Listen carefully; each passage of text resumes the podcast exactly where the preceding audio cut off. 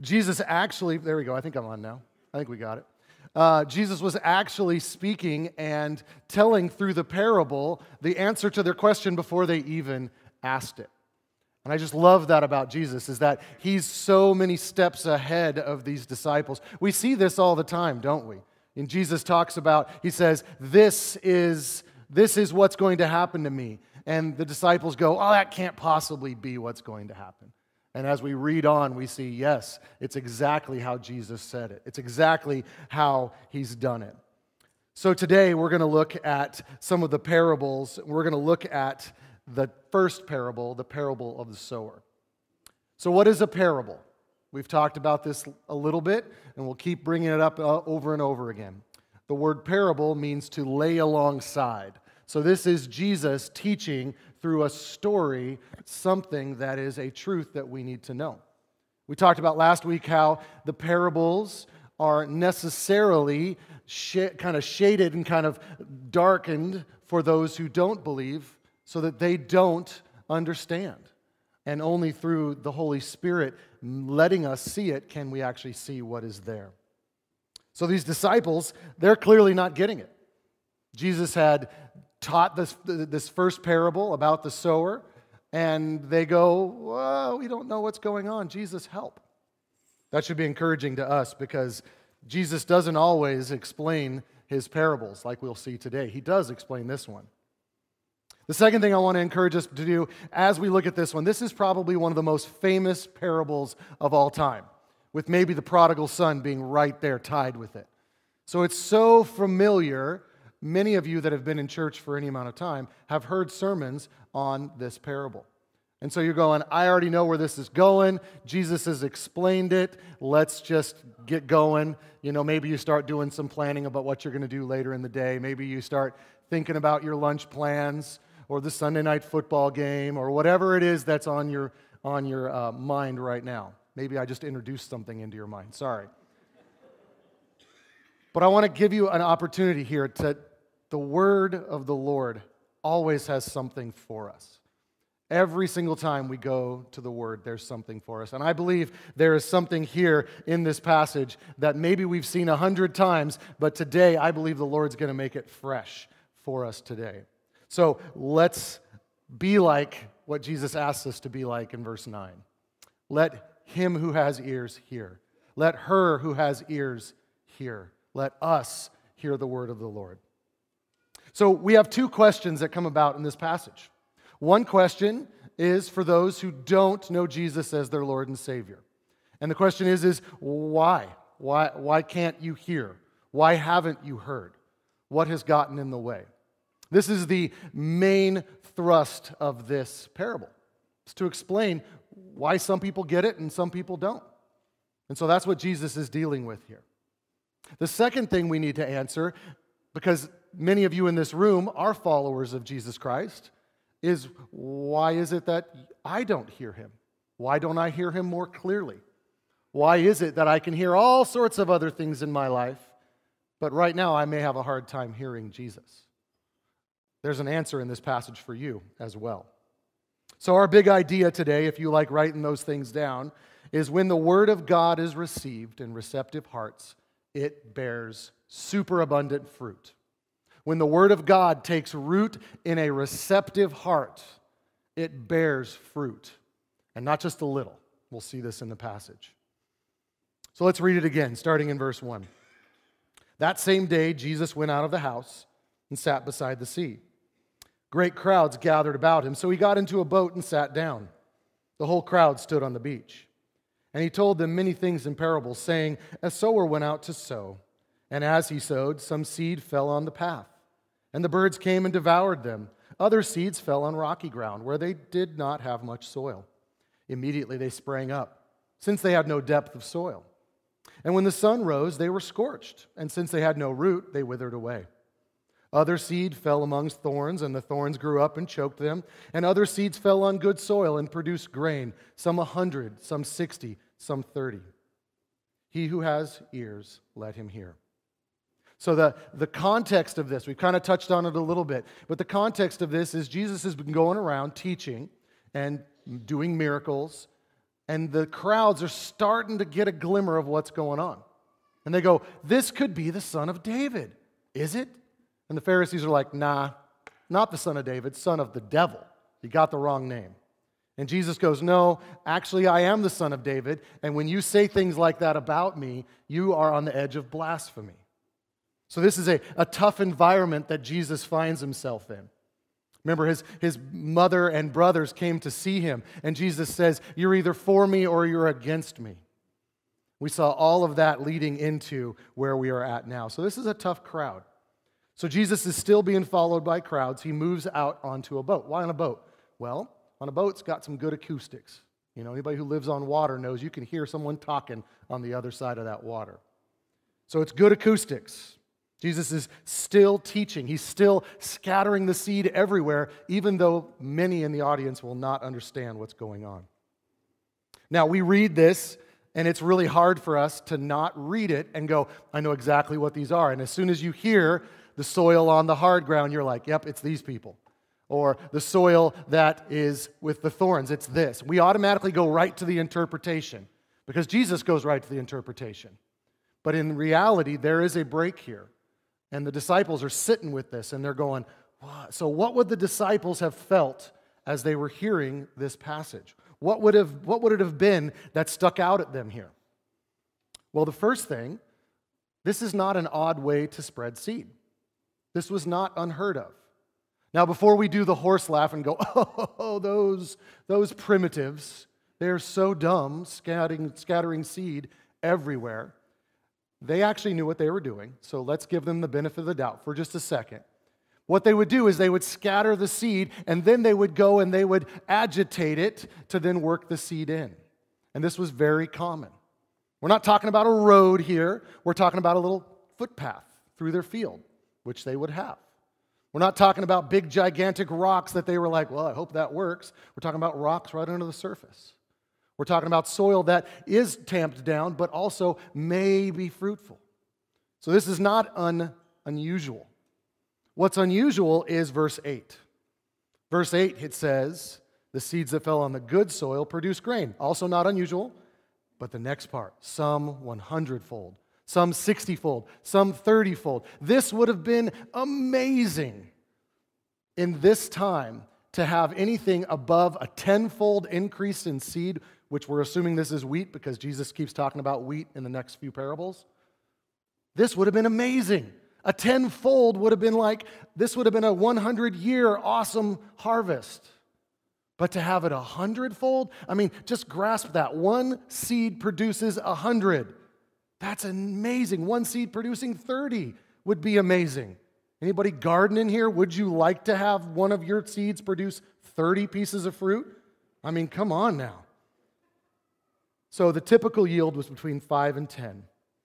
So this would have this is about the fruit. We need to make sure we don't miss that. This parable is about the fruit. Because the fruit tells us two things. It tells us that your soil is good, and it tells us that the fruit is supernatural. Because a tenfold yield, a soil could produce on its own. A 30, 60, or 100, there's something going on here, and it's not the soil. So let's talk about this. The seed. Notice the seed is all the same. It's not a different seed. It's not the super seed goes to the good soil and the not so good seed goes to the hard soil. There's no ranking. Everybody gets the same seed.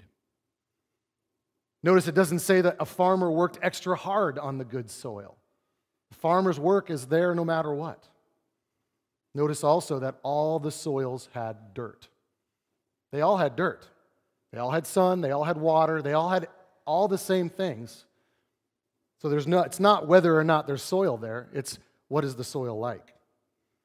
So, what does this, this seed represent? Well, the seed represents the gospel. Notice that seed rep- reproduces seed, it reproduces itself. The gospel in us is meant to reproduce gospel. It's meant to grow and, and have us spread it as we have it growing in us.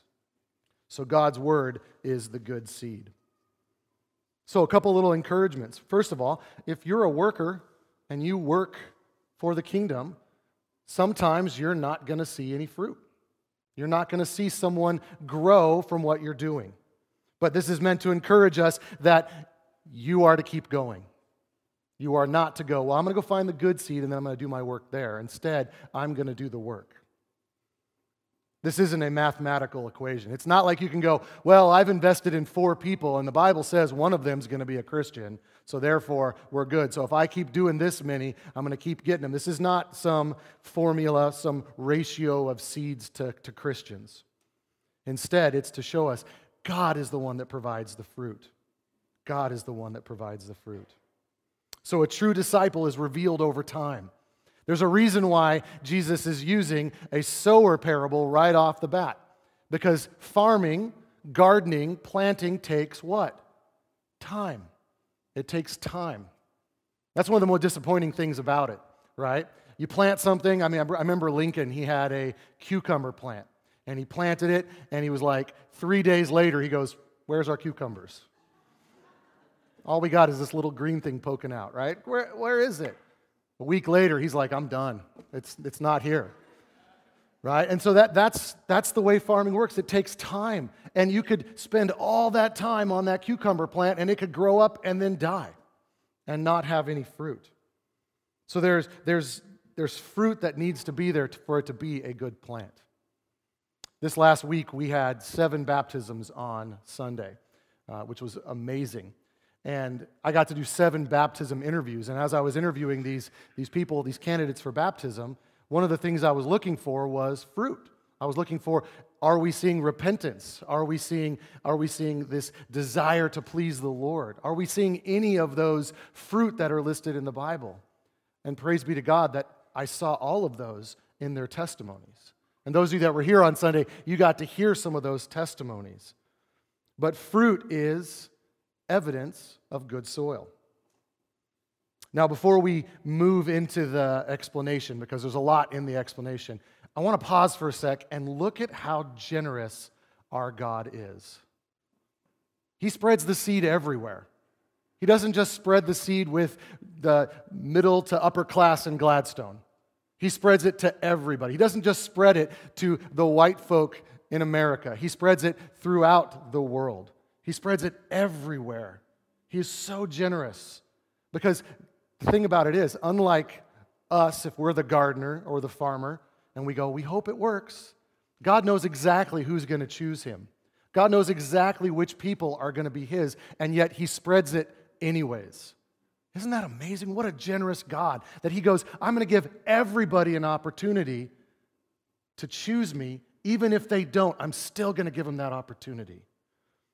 What an amazing God we have. So, this is a parable of two types of soil fruitful soil and unfruitful soil. So, let's look at the fruitless soils, the unfruitful soils, and ask the question why do some hear the Lord and some not? The first thing we see is in verse, starting in verse 18, is we see that there are deaf listeners. We see hard hearts. Verse 18, Jesus says, Hear the parable of the sower. When anyone hears the word of the kingdom and does not understand it, the evil one comes and snatches away what has been sown in his heart. This is what was sown along the path. So, what we see here is we see a couple things. One, we see that it reaches the heart, right? So, there, there is some sort of emotional thing going on here. It gets there. It's starting to take root, but it can't because the heart is too hard.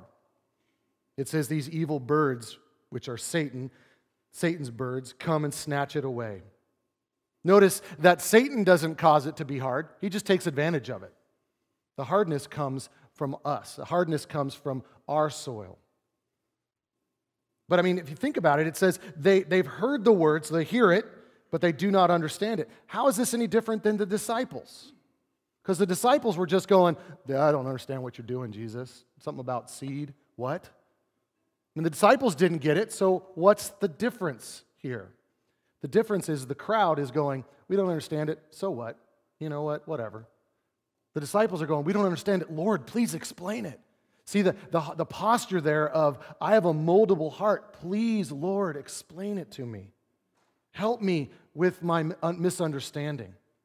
And this should be the posture we have whenever we go to God's Word, because we sit there and we don't sit in judgment on it, we sit in submission under it. And God's word then tells us how to live and how to act and how to believe and what to do instead of us sitting over it and telling it what to do.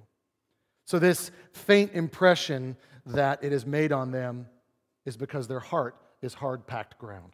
So, that's the first one. We have hard hearts, deaf listeners. The second group, I would say, are superficial hearers. They have shallow ground, shallow ground. Verse 20. As for what was sown on rocky ground, this is not, this is the one who hears the word and immediately receives it with joy.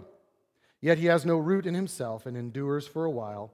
And when tribulation or persecution arises on account of the word, immediately he falls away. So this does not mean that there's all these rocks, you know, like one of our, our, our river beds that we put in our yards, right? It's not that. It's not all rock, okay?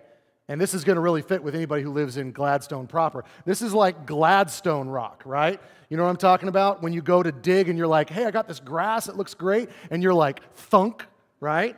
We did that right out here. When you guys leave today, on this side right here is a rock the size of like, I don't know, a t- Tyrannosaurus rex. It's this gigantic rock that was literally in the middle of our grass right out here in front. And we were trying to lay down some power lines to, do our lights in the, in the parking lot. And we're like, oh, I got the edge of the rock. And someone's like, well, I got one over here. No, it was one gigantic rock. And this is what this is talking about here because this is the way the land was in Israel. There was a little bit of dirt over a lot of rock. So, this is what Jesus is talking about here. He's saying these are people that receive it with joy, and there's some initial, yes, it looks like it took root, but the roots have nowhere to go. And so the plant withers and dies. Martyn Lloyd-Jones had delivered a powerful sermon, and someone came up to him and said, Dr. Lloyd-Jones, I must tell you that if you'd have given an altar call at the end of your message, I would have come forward. I would have believed. Lloyd-Jones responded, If you don't want Jesus five minutes after I'm done preaching, you didn't want him at any point in my sermon. See, the thing about it is, is that we, we can't base our relationship on the Lord with a date in the past. It can't be really based on something I said over here or something I did over there. It needs to be based on where I'm at right now. Am I following him now? Am I allowing the roots to go down deep? Perhaps some people in this group, they, they became Christians because of something they would get. Oh, if, I, if I'm a Christian, I get out of having to go to hell. If I'm a Christian, God promises me He'll give me stuff. Unfortunately, if a person's faith is related to some created thing, then that creative thing is going to let you down. This word here in verse 21, this, uh, this word, it says, it's the word falls away, is the word scandalizo, which sounds a lot like scandal because it's the same word. This means to take offense. So these people with the rocks just under the surface, they begin in faith and then they go, wait, this isn't the faith I signed up for. I'm not getting the things that I thought I was going to get for joining this club. Therefore, I'm going to leave. They say, I didn't expect tribulation, so I'm quitting. Remember Jesus in chapter 5 of Matthew. He says, Blessed are those, blessed are you when others revile you and persecute you and utter all kinds of evil against you falsely on my account. Rejoice and be glad, for your reward is great in heaven. So they persecuted the prophets who were before you. Jesus is again pointing to the fact that when you stand for the truth, persecution is going to happen. Persecution is going to hit you. It's not going to be easy sailing. But the good news is, is that I will never leave you nor forsake you. I heard a pastor this week who uh, was commenting on the fact he had gone through some hardship. And he had some time where some, some people were really actively against him. And he said, and this is, this is, if I said his name, everybody in the room would know who this is. But he says, Who do I think I am?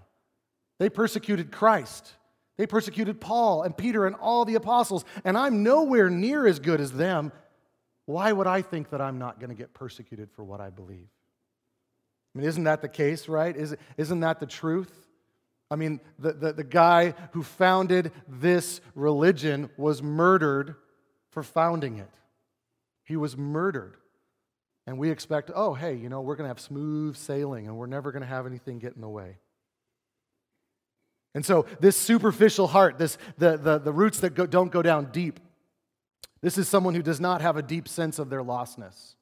This is someone who does not have a deep conviction of their sin, who does not have a tremendous desire to be freed from their sin and is not willing to sacrifice or deny themselves. See, that's what has to be there. It's not enough to say, "Hey Lord, I want you so I don't go to hell." It's you got to see your sin as repulsive as it is and turn away from it and want nothing to do with it. This is what it means to be saved. This is the roots going down into the good ground. So we've had two surfaces the path. These are people who can't hold on to the gospel because their hearts are hard. The second group is the rocky ground, they have shallow. And now we get to the third. This is the self indulgent crowd.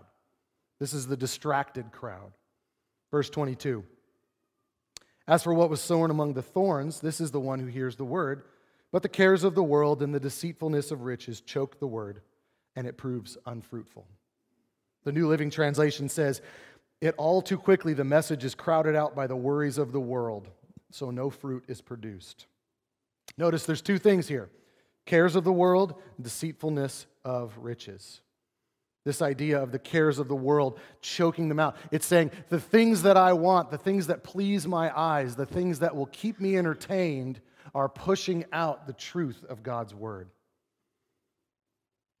This is not going to work. If persecution was what killed the ones with the rocky soil, prosperity is the one that kills in this soil how easy it is to agree to, a, you know, I'll follow God. Yeah, as long as it doesn't cost me anything, as long as it's easy, as long as I can just kind of add Him on to what I'm already doing. See, wealth is a huge distraction. I think Jesus is showing us something here. He's tying to a verse in the Old Testament that would have been really, really famous. It's from Deuteronomy chapter 6. Hear, O Israel, the Lord our God, the Lord is one. You shall love the Lord your God with all your heart, with all your soul, and with all your might. And I think in each of these soils, Jesus is saying, You're not doing this, right? The path represents us not having a soft heart, so we cannot hear him with our heart. There is a hard heart, which is throughout the Old Testament talking about the hard heart.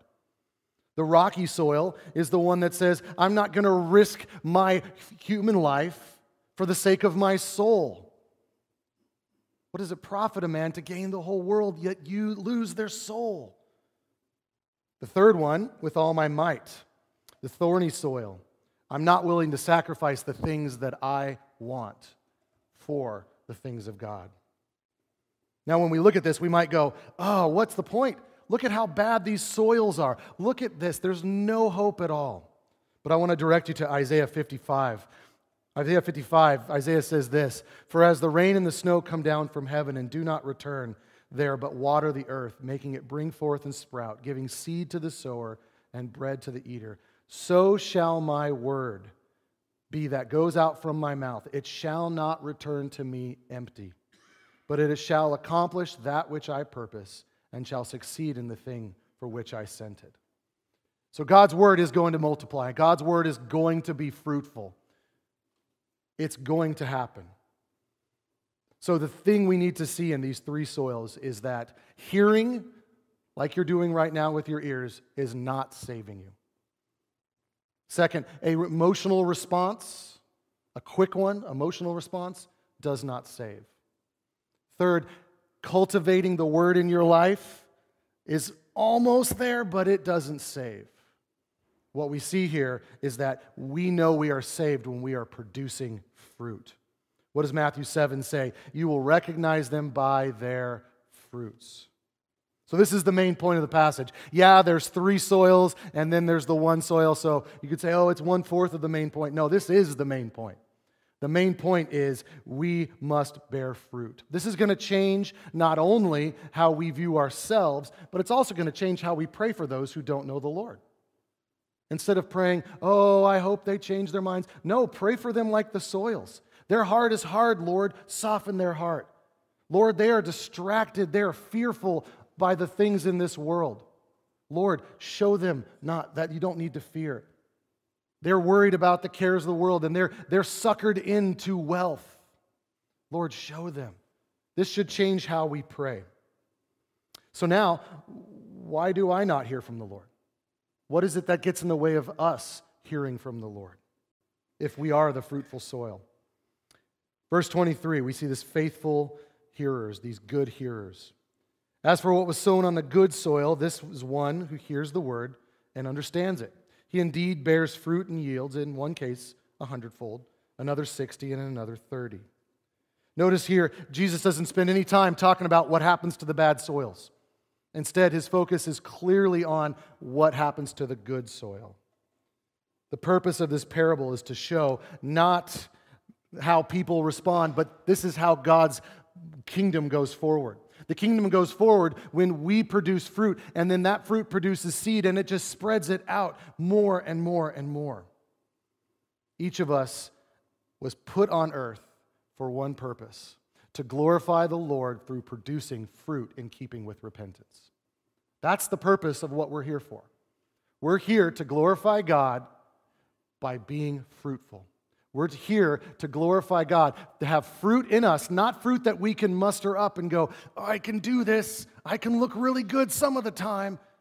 No, it's to be 30, 60, or 100 fold. Fruit that wells up in us, that the only answer that anyone looking at us would go, that, that's got to be God. That can't be man. It can't be that they're just that special. No, this is something beyond that. The, the shallow, superficial, soils will not produce this. Therefore, only one, fruit, one soil is successful. When God's word takes root, the fruit is spectacular. So don't hear this. Don't hear all Christians will bear fruit. Some will bear a little, some will bear a little more, some will bear a little bit more than that. No. What it says is all Christians bear a ton of fruit, and some bear a ton more than that, and some bear even tons more than that.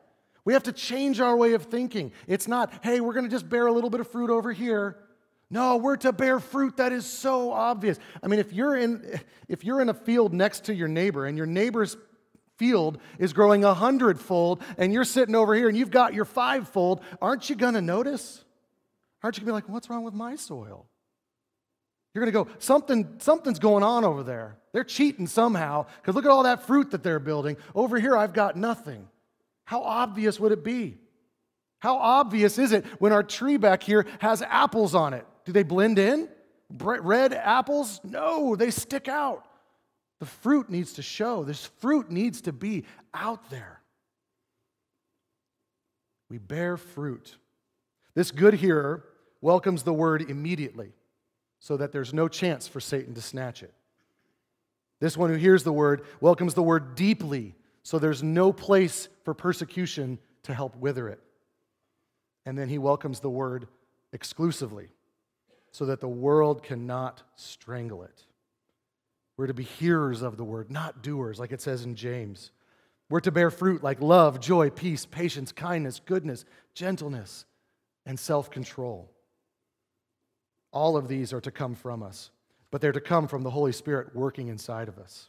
So, where does this start? Well, it starts, and we see this in the book of John. It starts first because what does the seed have to do first? It must die. Look what John 12, 24 says. Truly, truly, I say to you, unless a grain of wheat falls into the earth and dies, it remains alone. But if it dies, it bears much fruit. So the first thing that must happen is we must say, I cannot do it.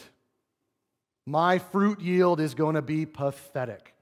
I cannot muster it up. I need the Lord in me. And that's called dying to self. And that's also throughout the Bible, right next to our hard hearts. Yeah? So we need to die to self. And then look at what John 15, 5 through 8 says I am the vine, you are the branches. Whoever abides in me and I in him, he it is that bears what? Much fruit. For apart from me, you can do nothing. If anyone does not abide in me, he is thrown away like a branch and withers, and branches are gathered and thrown in the fire and burned. But if you abide in me, and my words abide in you, ask whatever you wish, it will be done for you. By this my Father is glorified, that you bear much fruit, and so prove to be my disciples. So you see it right there in that last verse. It's the fruit that shows that you are belonging to Christ. It's the fruit that shows that you're a good tree. And the fruit is not a little, not some, but much. That's the word megas in the Greek. It's lots and lots of fruit. What a statement. Notice it doesn't say you have to work miracles, doesn't say you have to speak in the tongues of angels, doesn't say you have to go start your own ministry. No, it says you have to abide in Christ and him in you and the fruit flows. The true work of Christ in the believer is so obvious that you can see it from a mile away. Psalm 1 gets this. Many of you have this memorized. Blessed is the one who walks not in the counsel of the wicked, nor sits in the way of sinners, nor stands in the way of sinners. I obviously don't have it memorized. Nor sits in the seat of scoffers, but his delight is in the law of the Lord, and on it he meditates day and night. He's like a tree planted by streams of water that yields its fruit in season, and its leaf does not wither. So the power here is not in the soil, the power is in the seed. The seed is the power. All we do is receive it, and we are made from death into life. Life comes from the seed entering the soil. So now, I don't think anything I've said so far is a surprise to anybody who's heard this before. I think you've all heard this to a certain degree in one way or another. However, I, I think there's one more step we can take with this passage. And I think the step is this is that for many of us in this room, maybe you've been convicted and you're like, yeah, you know, I don't, I don't do the fruit like, like he's saying. Okay. Why not? Then the other question is, is well, okay, I, I want to bear fruit, but I don't know what to do with it. Well, why not? See, the thing is, the Lord is speaking to us. The Lord is speaking to every single one of us daily. But the problem is, is we don't hear him. And this passage tells us why we don't hear him. These same three soils I mean, the devil's not creative. He just uses the same thing over and over again. These same three soils tell us the same three things that distract us from being able to hear the Lord today. They distract us from being able to bear much fruit because guess what? Even though we may be a good soil and we may be bearing fruit, what's holding us back from bearing much fruit, a hundredfold, is that we are enticed by the same things that these three soils are enticed with. And we will be this side of heaven until we get our new bodies and the new heaven and new earth where we can go, no more sin, no more temptation. So we need to see these temptations for what they are. And there's three of them it's guilt, it's greed, and it's fear. So let's walk through these. The first one our hearts can start to be hardened when we allow guilt to make us fruitless. When we allow guilt to make us fruitless. This is the number one way the enemy makes our soil hard is he comes in and he says, Yeah, okay, God forgave you of your sins, but do you remember how bad you were? Do you remember how bad that was? Do you remember you were that bad that I'm, you, oh, God can't love you. God can't, God can't help you. You, you are too awful. And, and the enemy lays it down at us and he says, You can never expect God to do anything with you. You are too bad. And we're forgetting that the gospel says he takes our sins where? As far as the east is from the west. They are gone. They are gone. Yes, there's repercussions of sin and all the things that come from that. But when our sins are confessed, they're gone. They're not held against us. God doesn't bring them back up when we ask Him for something. Lord, produce fruit in me. Well, you know, back on June 12th, 2021, you said, I can't do it. Sorry, not going to help you. It's not the way God works, it's gone. Our sins are gone. Now, this doesn't mean we get to go, yay, I can just keep doing this and doing all the sinning I want. That's not what he's saying. What he's saying, though, is guilt is not going to harden our hearts. Our hearts should be soft to God because praise be to God that Jesus has removed the barrier. Jesus has removed what should keep us from God. And so, one of the ways the enemy comes at us is he brings back up into our minds all the things we've done wrong. And that's him trying to keep us from bearing much fruit. But we know that the faith removes the guilt. Faith in what Jesus has done removes our guilt. His death and resurrection has paid the price. And praise be to God, that means we can be soft towards God. We can have hearts that He can reach. So the first one is guilt. The second one is we can be burned up, just like that second soil, when fear makes us fruitless fear. If we're honest, fear keeps us from a lot of things, doesn't it? Fear keeps us from talking to someone about Jesus when they lay it right out in front of us. Fear keeps us from making those phone calls or having those conversations about Jesus when they're right there in front of us. The person in the checkout line. Maybe it's the person you've worked next to now for 20 years, and they may kind of know that maybe, kind of, sort of, you're a Christian. What's keeping you from sharing that? Well, I'm fearful that they'll get mad and get HR involved, and I'm fearful that this and that and the other. Fear makes us save too much, makes us buy too much insurance. It makes us so we can't live a generous life. It makes us so we go, well, I'm, I'm fearful that if I don't use my time well over here, then I'm not going to have enough over here, and so therefore I'm not going to I'm not going to take that step. I'm not going to do that thing. I think one of the things that we are afraid of is we're afraid of persecution. You know, last week was the, the week we prayed for the persecuted church. And I just want to tell you guys that right up front. None of us have experienced persecution. Can we just be honest right there? Can we be honest with that? Uh, none of us are being rounded up and killed for what we believe. Just because it's uncomfortable on social media when people say mean things, just because the, there's certain ways that our country and our world does things that makes it hard to be a Christian, that's not persecution, guys. It's not.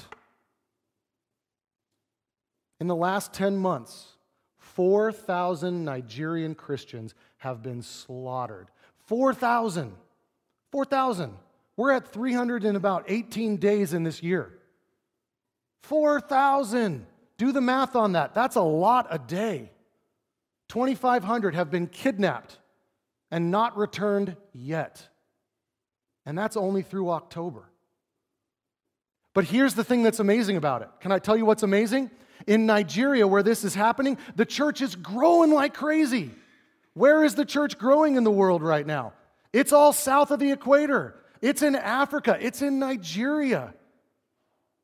So I hate to say it, but God give us persecution because it sure makes the church do something, right? And that's us. We're so fearful of people's words or that they might look at us crossly. Guys, if you've been, if you've been driving in Oregon, you get looked at crossly just for driving next to someone. I was on McLoughlin the other day in the left lane. I'm sorry if this was you, but the left lane's not a fast lane on McLoughlin, it's just a street. But apparently, going five miles over the speed limit meant I needed both hands flipping me off. I mean, people are already mad in Oregon. Anybody who's lived anywhere else in the world knows Oregons have their resting mad face on all the time. So what, you're just going to get more of that? Why are we worried about what people think? Why? It's because fear is running us. This is why we don't evangelize. This is why we don't tell people about Jesus. This is why I don't do it. It's true. So, fear is what allows us to have no roots. They don't grow down, but we forget the good news. I will never leave you, I will never forsake you. I will not give you more than you can handle. There are so many promises that the Lord gives us about persecution. And they don't even really apply to us because we're not getting threatened with death, but we can still claim those and say it. Our fruit should be on display. People shouldn't have to go, you know, I always thought maybe kind of you were a Christian. No, needs to be obvious. The last one, okay, if you thought that one hurt, whoo, Brace yourself. The last one our soil as Christians gets choked out when greed makes us fruitless. We hoard our money instead of giving it away. We are worried about our financial security. I mean, this makes people not invite people to their homes because they don't want to mess up their stuff. This makes people not tithe. You know, 80% of people that go to church tithe, and they only do about 2 to 3%. The other 20 give zero. I mean, that, this is one of those things where it's so obvious in the Bible. The Bible says God gives you everything, right? It's all His. And He says, I want 10% back. I want a tenth of it back. And He goes, You give me that 10%, I will do more with that 90 than you could do with 100. And yet, that promise is clear. And yet, we still go, Well, I really could use that 100. I could really use that 100. And God's going, you, You've seen what I've done with loaves and fishes, right? You've seen what I've done with the Red Sea, right? You've seen what I've done in forgiving you and giving you a real fleshy heart that's mine, right? I work miracles. And yet you're saying, oh, I'm only going to give you about 2% because I need that 98% because you can't possibly do anything with that.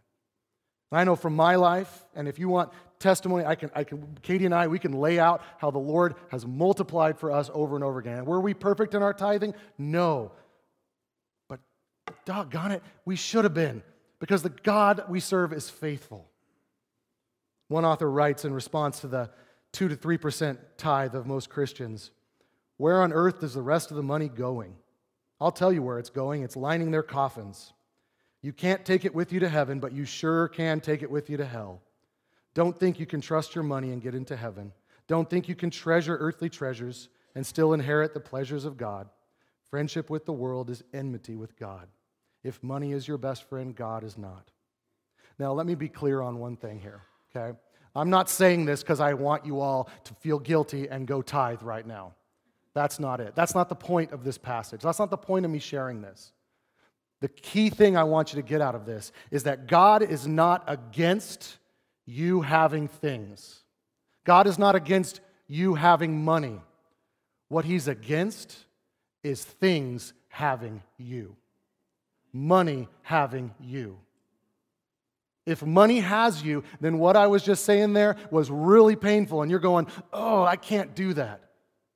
If it's, if it's the, your time and it's the, the fact that you don't have time to devote to serving God and doing ministry and things like that, then guess what? Time has you, job has you.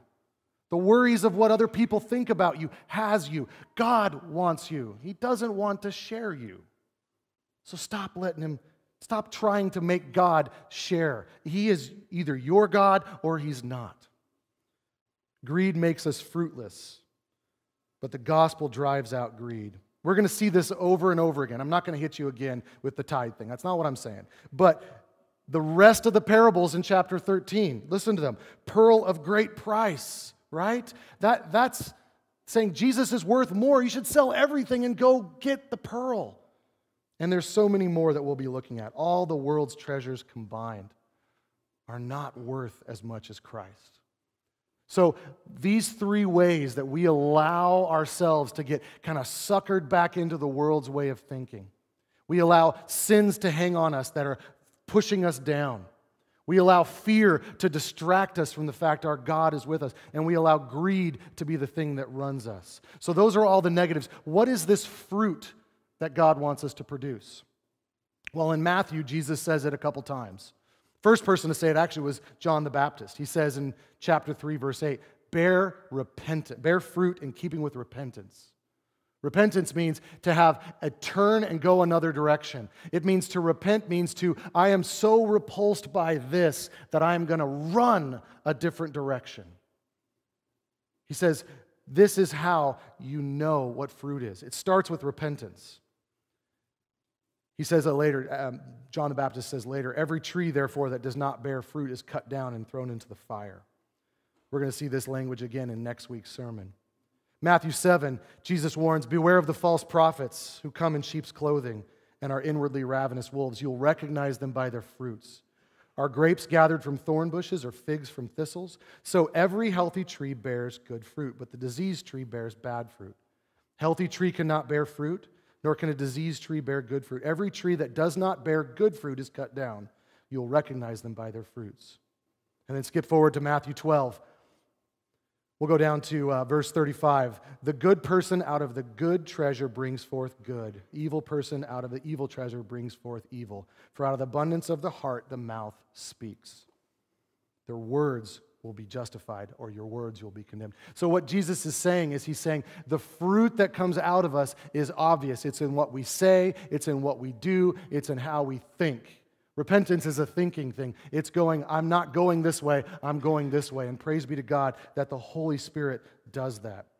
And Jesus has brought this up over and over and over again because fruit shows that you belong to Him. Now, this 160 and 30, is this kind of like, well, those 30s should have done more? There's no condemnation by Jesus for the 30, and there's no exaltation extra for the 100. Because the 30, the 60, and the 100 is not because of the soil, it's not because of us. It's because of the Holy Spirit working in them. So when we bear fruit, it makes it obvious that the Holy Spirit is at work in us. It can be the fruit from Galatians. It can be just the simple fruit of loving your neighbor. It can be the simple fruit of stopping and putting aside your time, putting aside something to help someone in need. These parables are tough. We talked about how when you interpret the parables, they interpret you. When you look at the parables, you're looking at you, they're reading us. So if you're here today and, and you're that hard soil, ask the Lord to give you ears to hear and a soft heart. Whether you're a believer or not, we need to have soft hearts towards the Lord. If you're superficial, if you're, you're, there's no depth, ask the Lord to make you serious about what you believe. Ask the Lord to work on your heart. If you're distracted, ask the Lord to block out those things that are distracting you, whatever that may be. And if you're fruitful, no patting on the back. Tell the Lord thank you. And ask the Lord, where can I be doing more fruit? Where can I be growing more fruit? Please do that in me. If you're not bearing fruit, you need to repent and turn to Christ. If you are bearing fruit, you need to praise Him for it and ask for more fruit. Bearing fruit is the proof that you belong to Him. It's my prayer that this room would be full of people who are bearing fruit, because that means that the Holy Spirit is at work here in this room. Let's pray. Heavenly Father, thank you for this passage, Lord. Thank you for the fact that it speaks to us even today. Even if it's something, Lord, that we've heard before, Lord, I pray that it would make new inroads, that you would, you would grow new roots in us today, and that those roots would go down nice and deep. That, Lord, you would then grow fruit in each of our lives. I pray, Lord, that it would be so obvious the changes in the people's hearts in this room today that this week people will say, What is different about them? Why, what's the change? And Lord, I pray that we would then be courageous and firm and stand up and say, Jesus is the change. I want to be like my Savior, Lord. Help us to do that. Help us to draw near to you through this. And as we continue to look at your parables over the coming weeks, I pray that we would see how sweet it is to follow you, that we can stand on Christ, the solid rock and declare you to the world. I pray that we would be able to do that, Lord. In Jesus' name, amen.